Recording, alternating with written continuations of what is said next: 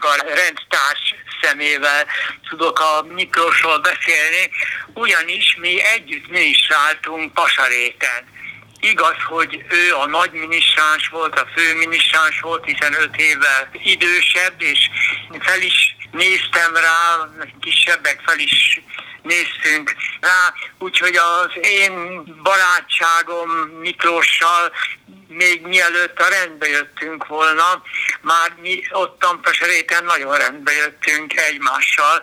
Ő papnak állt, ahogyan a Szedő Dénesetja mondta a maga papságát, de nem merészkedett vállalkozni a Ferencességre, nem azért, mert ne vágyakozott volna, és, és ne Szent Ferencre tekintve követte volna Jézust, hanem mert a, a tanítástól félt. Aztán persze kiderült, miután már belépett a Szent Ferenc rendjébe, és igencsak köze volt a tanításhoz, hogy ez a félelme ez, ez, ez kár, kár volt. Igen, szóval, tehát abban a, bocsáss meg, csak hogy a fiatalabb hallgatók értsék, tehát abban az időben, amikor ti beléptetek a rendbe, akkor nem csak, hogy papnak kellett lenni, hanem el kellett végezni tanárszakot egyetemen, és a két Ferences gimnázium valamelyikében a fő foglalkozása a tanárság volt a ferenceseknek, a kommunisták csak így engedték működni a rendet, és Miklós atya nem volt elég bátor, idézőjelbe, hogy magát pedagógusnak képzelje el a jövőben, ugye? Erről volt szó. Így van, pontosan.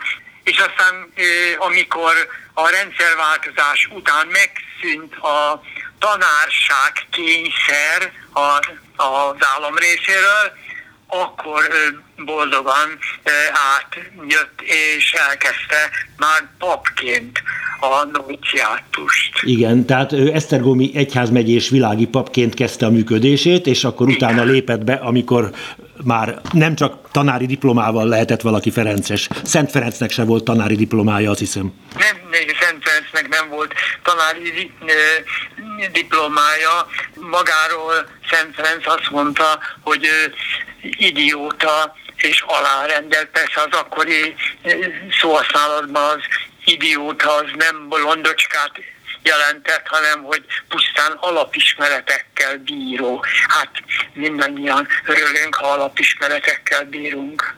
Miklós atya, említettem, hogy gyontatóként a legismertebb. Milyen emberség kell ahhoz, hogy az ember olyan gyontató tudjon lenni, mint Miklós atya? A Jóistentől sokféle ajándékkal kell rendelkezni, amit mondom, ajándék nem megtanulható, vagy, vagy talán nem is megszerezhető, megbecsülhető. Persze.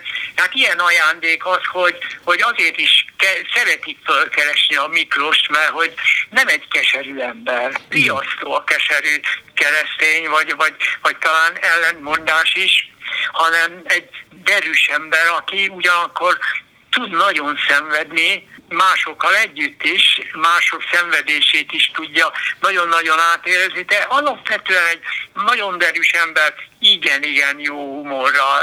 És öniróniával, tehát nagyon kedvesen tud önmagával élcelődni, vagy önmagáról, ami különös bájt ad a vele való beszélgetésnek. Önmaga gyengeségei a humor legfőbb tárgya a Miklós esetében. De hát persze ami aztán a, a, a nagy ajándéka a jó Istentől, a Miklósnak a nagy ajándéka, az a igen-igen jó hallása, különböző értelemben. Én még emlékszem arra, hogy mikor gyerek voltam, akkor a Pasaréti nagy hittanosok előadták a Gugerhegyen, ez ott van a Pasarét fölött az Árpád kilátónál, a varázsfólát, a Mozartnak az operáját. Legendákat beszélnek a Miklósnak a baritonjáról, ahogyan ő énekelt ebben az operában. Szendrei Janka, a Dobszai László nagy munkatársa, híres zenei ember, a nővére, nem? Nővére volt. Igen, hát más is megkapta a családból az abszolút hallást, a, a zenei hallást, ugyanígy a, a húga is, a Mária, akit mi Micinek ismerünk, aki vezette a pasaréti gyerek zenekart vezényelte. Hát nyilván neki is óriási hallása volt, de szóval azért a Miklós esetében ez a hallás kérdés, erről azért egyre beljebb és beljebb haladta, hogy a lelki életben egyre beljebb és beljebb haladt, a meghallás, a meghallgatás kés képességében.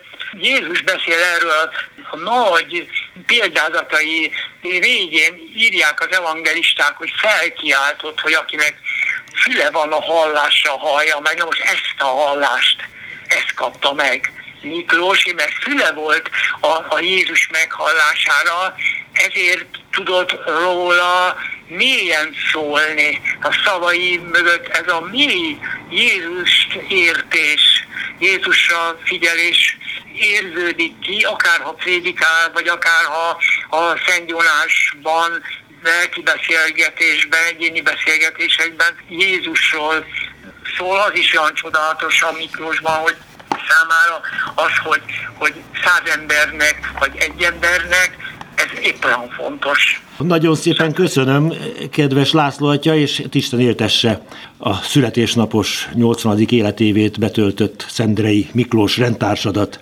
Köszönöm. Isten éltesse.